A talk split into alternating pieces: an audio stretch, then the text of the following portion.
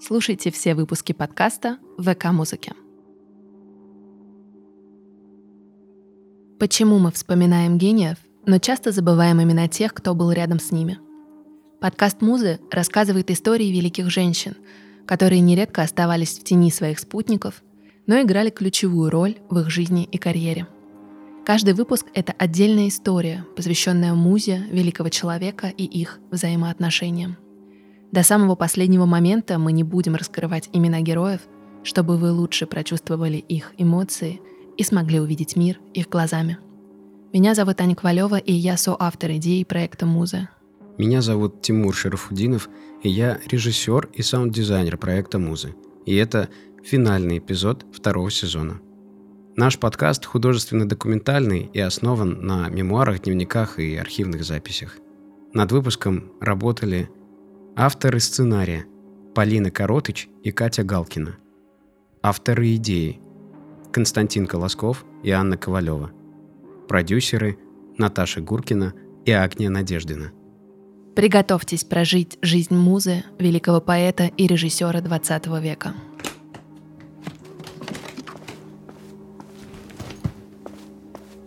«1907 год. Тебе 13. Вы с родителями поспешно собираете вещи.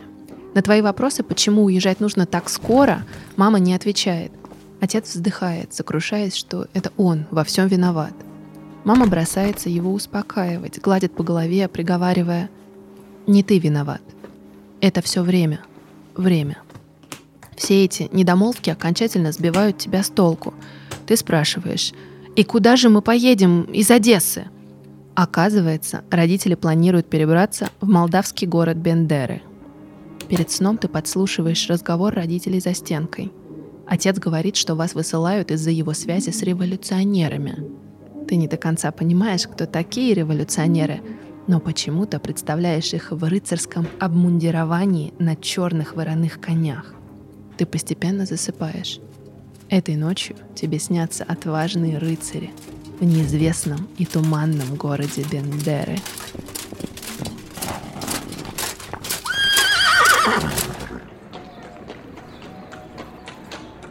Впрочем, город Бендеры оказывается отнюдь не туманным, а достаточно солнечным. Там ты поступаешь в гимназию Веры Герасименко и сразу же вступаешь в подпольный кружок, члены которого распространяют революционную литературу. Теперь слово «революционер» для тебя не пустой звук. И романтический рыцарский образ постепенно рассеивается. Оказывается, что революционеры такие же люди, как и ты, вдохновленные идеей правды, справедливости и красоты нового мира – Скоро в гимназии узнают о твоем тайном увлечении и исключают тебя как политически неблагонадежную ученицу. Тогда вы с родителями переезжаете в Киев, и ты поступаешь на высшие женские курсы. Ты продолжаешь быть политически активной.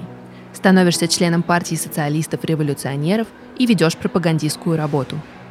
Закончив женские курсы, ты уезжаешь в Петроград к сестре своей матери – там ты продолжаешь обучение, на этот раз на высших женских историко-литературных и юридических курсах Раева.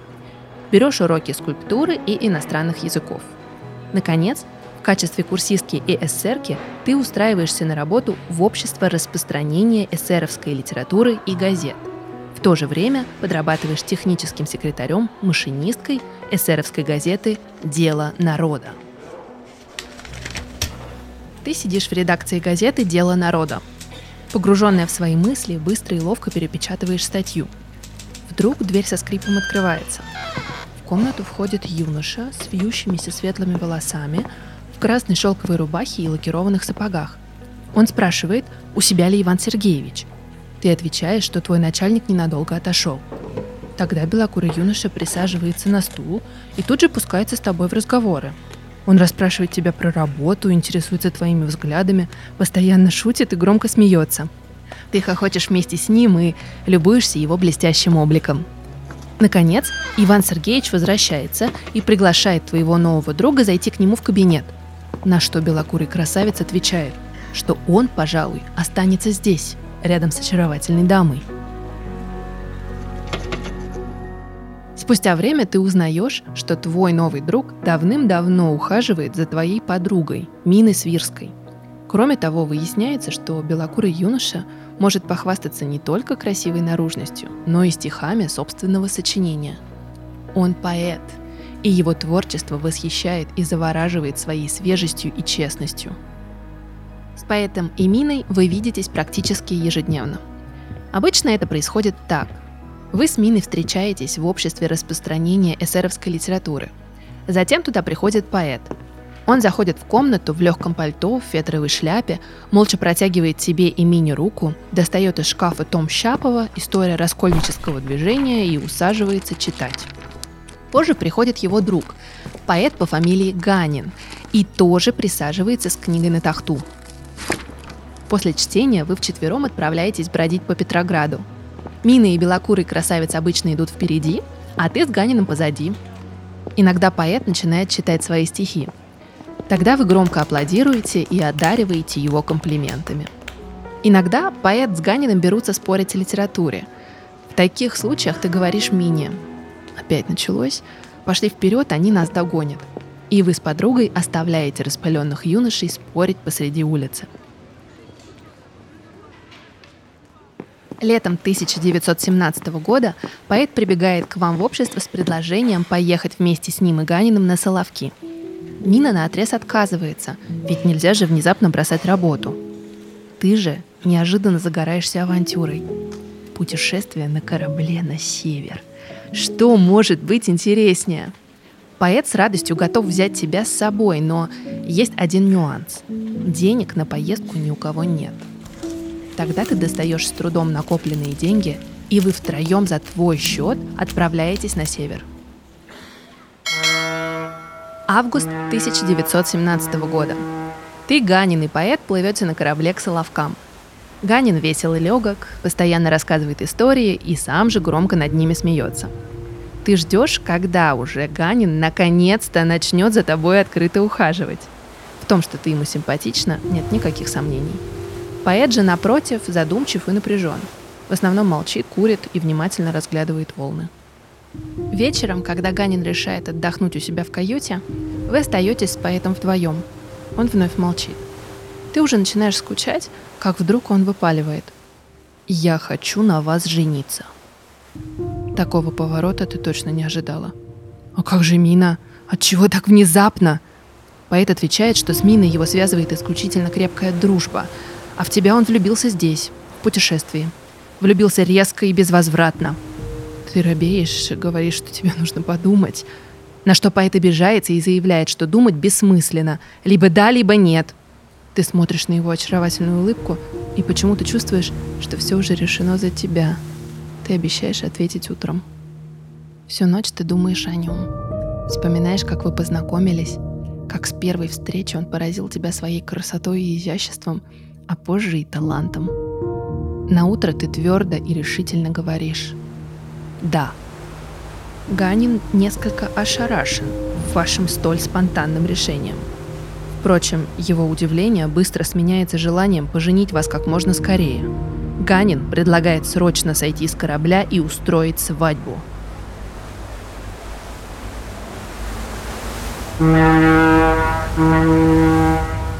Вы сходите с корабля в Вологде. Ты пишешь отцу телеграмму. Вышли сто, венчаюсь. И ко всеобщему удивлению он без вопросов присылает деньги.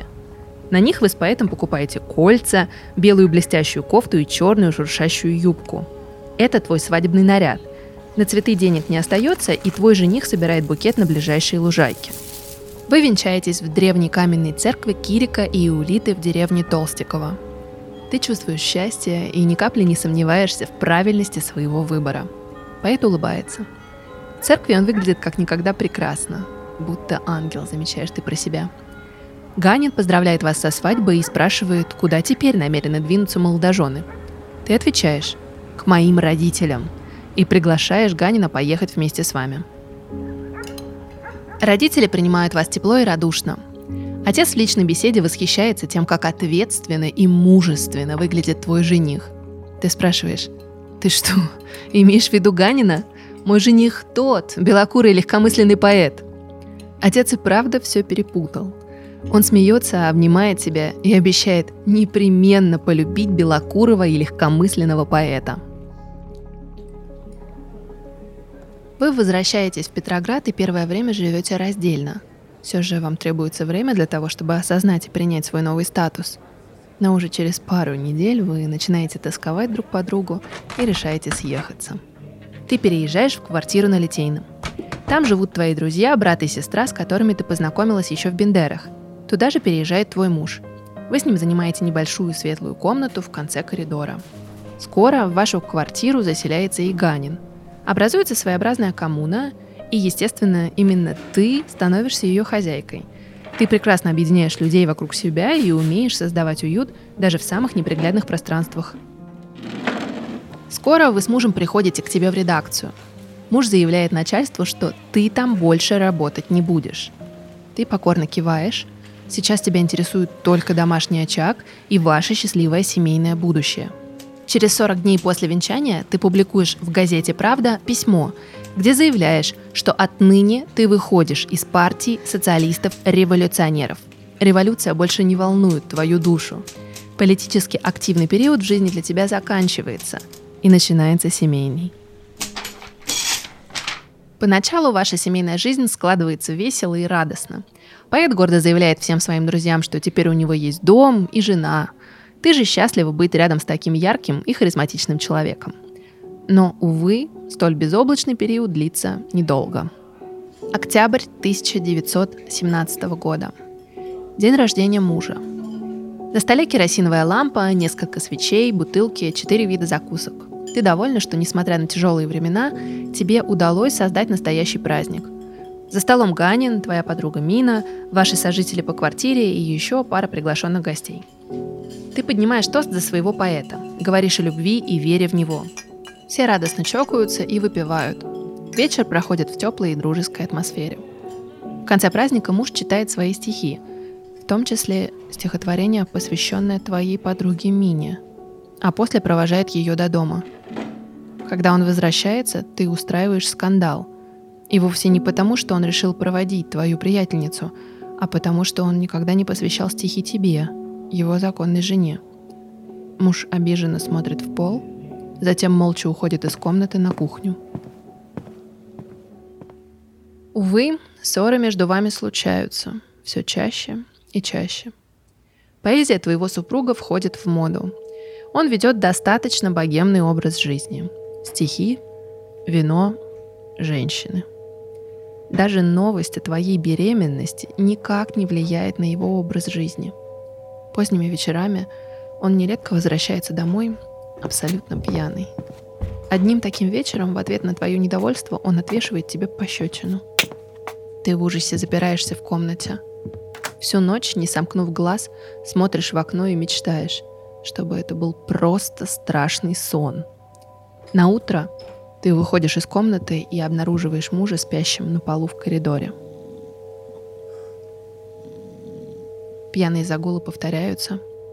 Муж вновь и вновь поднимает на тебя руку.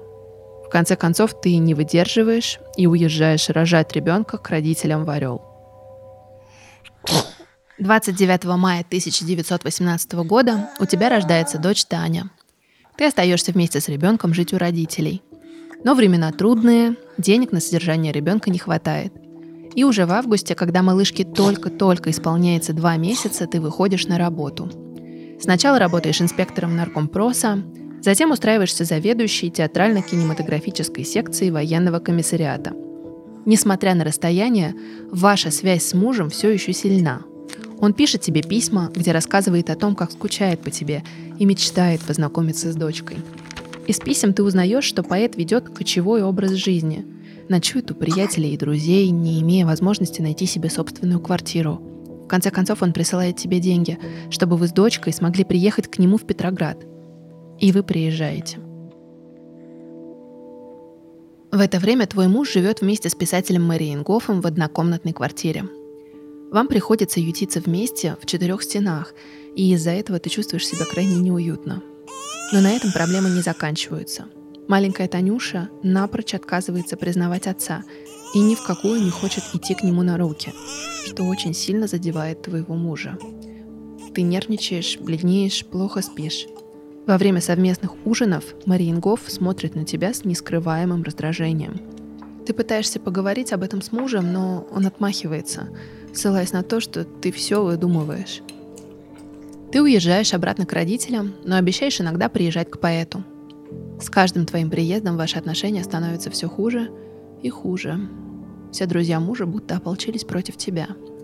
Они считают тебя хитрой, коварной и недостойной такого гения, как твой поэт. Впрочем, ты их тоже недолюбливаешь. Ты считаешь, что именно из-за них твой супруг медленно спивается. Каждый твой приезд в Москву заканчивается крупной ссорой. Осенью 1919 года ты с дочкой задерживаешься в Москве дольше, чем обычно. Ты устраиваешься на работу во внешкольный отдел наркомпроса консультантом по искусству. Живешь вместе с поэтом, вы постоянно ссоритесь, но все же продолжаете любить друг друга. И вдруг ты обнаруживаешь, что вновь забеременела. Муж, ссылаясь на трудное время, считает, что заводить еще одного ребенка – плохая идея. Но ты его не слушаешь. Ты уже чувствуешь внутри себя нового человека и хочешь родить его во что бы то ни стало. 20 марта 1920 года на свет рождается ваш сын Константин. После родов ты уже не возвращаешься к мужу. Ваши отношения становятся слишком тяжелыми. Твой супруг отправляется в длительное путешествие по России, а сын тяжело заболевает тифом. Ты уезжаешь с ребенком в Кисловодск. Разрыв с мужем и болезнь новорожденного сильно сказываются и на твоем здоровье. Под присмотром врачей Константин выздоравливает, но из-за отравления тифозными токсинами ты попадаешь в клинику для нервнобольных. Ты чувствуешь себя невыносимо, немыслимо. Не видишь смысла жить дальше. Но все же постепенно твое физическое состояние нормализуется. Обессиленная и утомленная, ты вновь переезжаешь к родителям в Орел, на этот раз уже с двумя детьми. Преподаешь на театральных курсах историю театра и костюма. 5 октября 1921 года вы с мужем оформляете развод в Орловском суде. После развода ты оставляешь детей на время своим родителям и уезжаешь в Москву учиться в высших государственных режиссерских мастерских. Ты сидишь на паре. В аудиторию входит немолодой, утомленный, но явно очаровательный мужчина, твой мастер по режиссуре. Он проводит перекличку. Когда доходит очередь до тебя, он задерживает на тебя взгляд и слегка улыбается. Перед сном ты от чего-то вспоминаешь его улыбку – и на душе становится тепло и спокойно. Проходит несколько месяцев, и вот вы с мастером стоите в переулке между Тверской и Большой Никитской, тесно прижавшись друг к другу, накрывшись одной шинелью. Он целует тебя так нежно и трепетно, будто ты первая женщина в его жизни. В 1922 году режиссер уходит из семьи. Он оставляет жену и трех дочек. Через несколько дней вы женитесь. Ты чувствуешь к новому мужу большую, теплую и нежную любовь. Совсем не такую, как к поэту. Та была пылкой, страстной, гнетущей. С режиссером же напротив. Твоя жизнь обретает долгожданную стабильность и покой. Хотя бы на время. Ты забираешь детей из Орла в Москву, и вы селитесь в квартире твоего нового мужа на Новинском бульваре. Он любит тебя непостижимо и немыслимо, окружает бесконечным теплом и нежностью. Детей тут же усыновляет и заботится о них как о своих. Ты становишься не только его женой, но и главной актрисой. Он берет тебя на роль Аксюши в спектакле «Лес». Позже она принесет тебе европейскую славу. Также ярко выстреливают спектакли «Ревизор» и «Дама с камелиями», где ты играешь ведущие роли – Естественно, вокруг тебя появляются недоброжелатели, завидующие твоему успеху.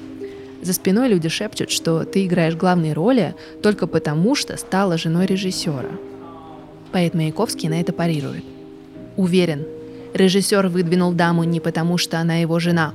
Он женился на ней, потому что она хорошая артистка. На самом деле ты уверена, что муж любит в тебе все. И женщину, и актрису. Он увлечен тобой полностью и без остатка. Затаив дыхание, режиссер наблюдает за тем, как ты существуешь на сцене. С нежностью и теплотой муж любуется тобой дома, в кругу семьи. Он часто повторяет, что ты самая большая любовь в его жизни. И у тебя нет повода ему не доверять. Пока вы строите новую семью и новый театр, твой бывший муж женится и уезжает за границу. Ты получаешь от него пайки, подарки и деньги для детей. Он пишет тебе письма о том, как он неспокоен. Его сердце рвется на родину, но даже там у него нет дома. Ты глубоко сопереживаешь своему бывшему мужу, но совершенно не знаешь, чем ему помочь. Вскоре ты получаешь письмо с новостью о том, что он вновь разводится и переезжает в Москву. Поэт часто приходит к вам в гости. У него грустный и нежный взгляд. Он выглядит все таким же юным и прекрасным. Но теперь в его образе прослеживается куда больше тоски, он долго и внимательно рассматривает детей, разговаривает с ними ласково и бережно, пытаясь найти общий язык. Ты рада, что дети его не боятся.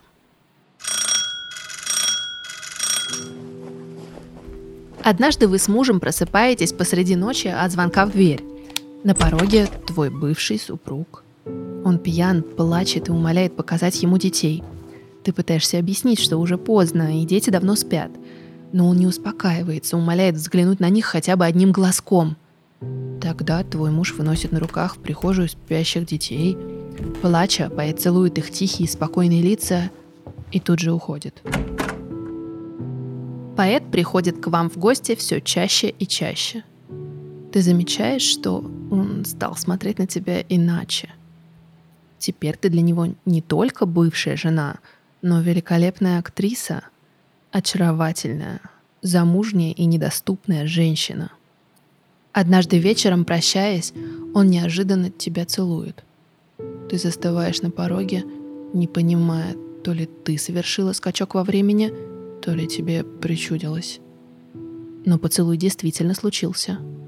Ты чувствуешь притяжение к бывшему мужу и начинаешь с ним тайно встречаться.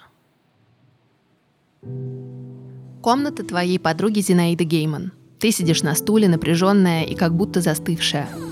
Дверь распахивается, на пороге поэт. Ты говоришь, дальше так не может продолжаться. Вместо ответа он обнимает тебя и целует.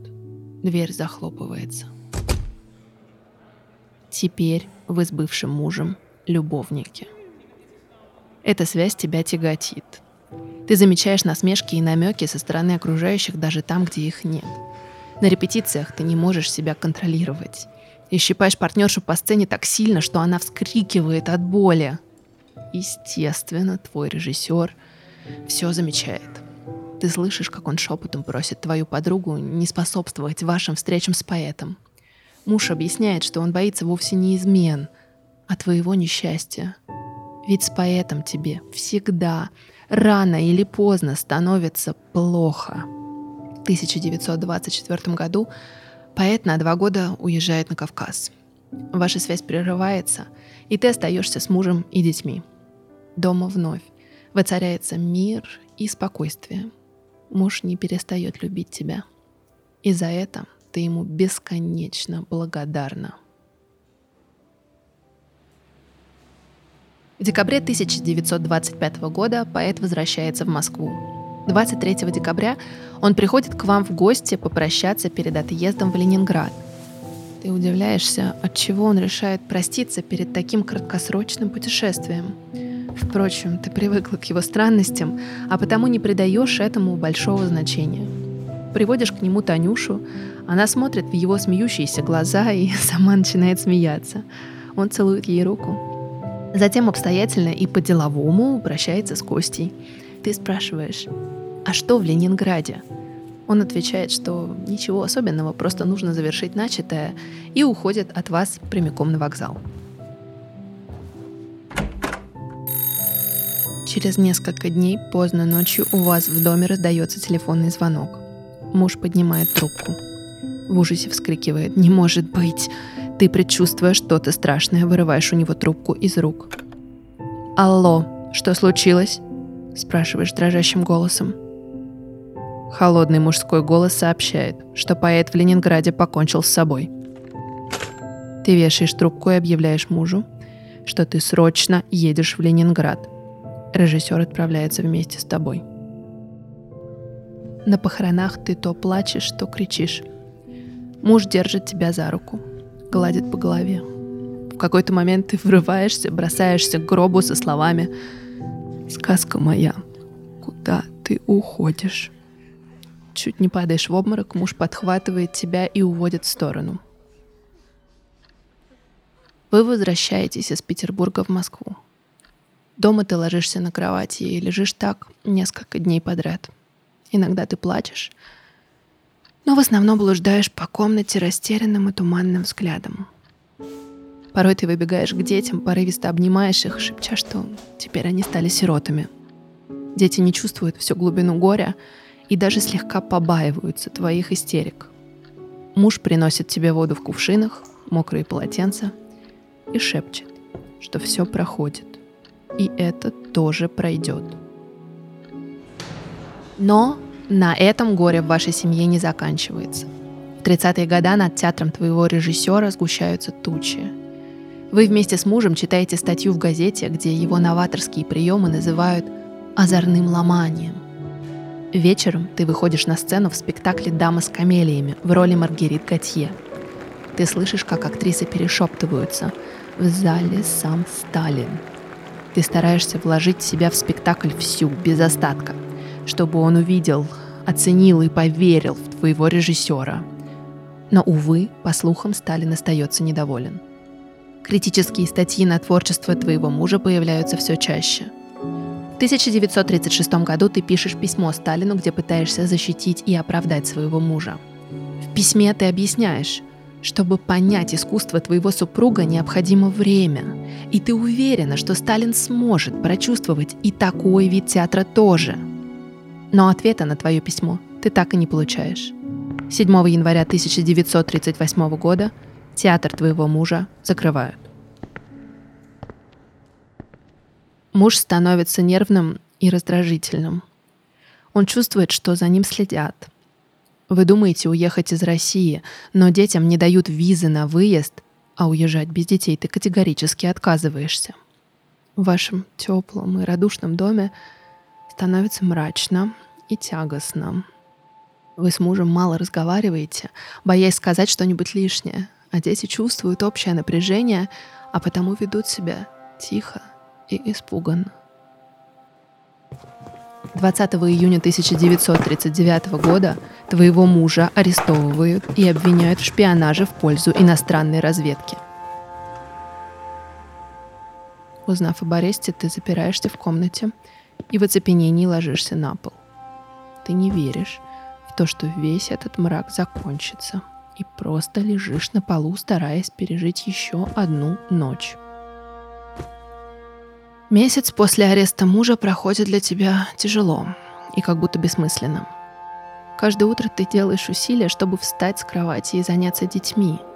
Ты не контролируешь свои слова, мысли. В обществе театральных коллег огрызаешься, издеваешься над Сталиным, смеешься так, что доводишь себя до истерик. 14 июля ты отводишь детей к своим родителям, мечтая, наконец, побыть в одиночестве – ты возвращаешься домой, запираешь дверь, молча ходишь по комнатам. Каждый предмет напоминает тебе о муже, пробуждая в сердце жгучую боль. Почему-то сегодня ты вспоминаешь и поэта. Думаешь о том, как безнадежно и трагически закончилась его жизнь. Вдруг звонок в дверь. Еще не очнувшись от мыслей, ты бросаешься открывать. Кто знает, возможно, твоего режиссера отпустили, и он вернулся домой. На пороге два незнакомца. Один из них зажимает тебе рот рукой, другой заталкивает обратно в квартиру. Ты пытаешься кричать, машешь руками в воздухе, брыкаешься, но они держат тебя крепко и жестко. Связывают руки, затыкают рот тряпкой. Ты чувствуешь ужас, страх и ненависть. Когда мужчина напротив тебя достает нож, ты понимаешь, смерть неизбежна. В этот момент страх проходит. Ты закрываешь глаза и вспоминаешь лица своих самых близких и родных людей. Поэта, режиссера, детей. Ты знаешь, что любовь никто не сможет у тебя отобрать. Ни при жизни, ни после смерти.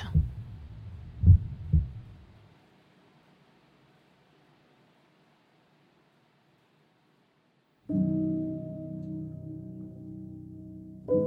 ту ночь тебя убили двое неизвестных. Они нанесли тебе 17 ножевых ранений и скрылись. После твоей смерти в вашу квартиру вселились сотрудники НКВД, личный шофер Берии и одна из его секретарш. Твоего мужа расстреляли 2 февраля 1940 года. Твоя старшая дочь Таня к тому времени повзрослела и вышла замуж – Вместе с братом Костей они переехали на дачу. В твоем убийстве обвинили солиста Большого театра Дмитрия Головина и его сына режиссера Виталия Головина. Их посадили в тюрьму. И лишь в 1956 году их реабилитировали как жертв культа личности. А твои настоящие убийцы так и не были найдены.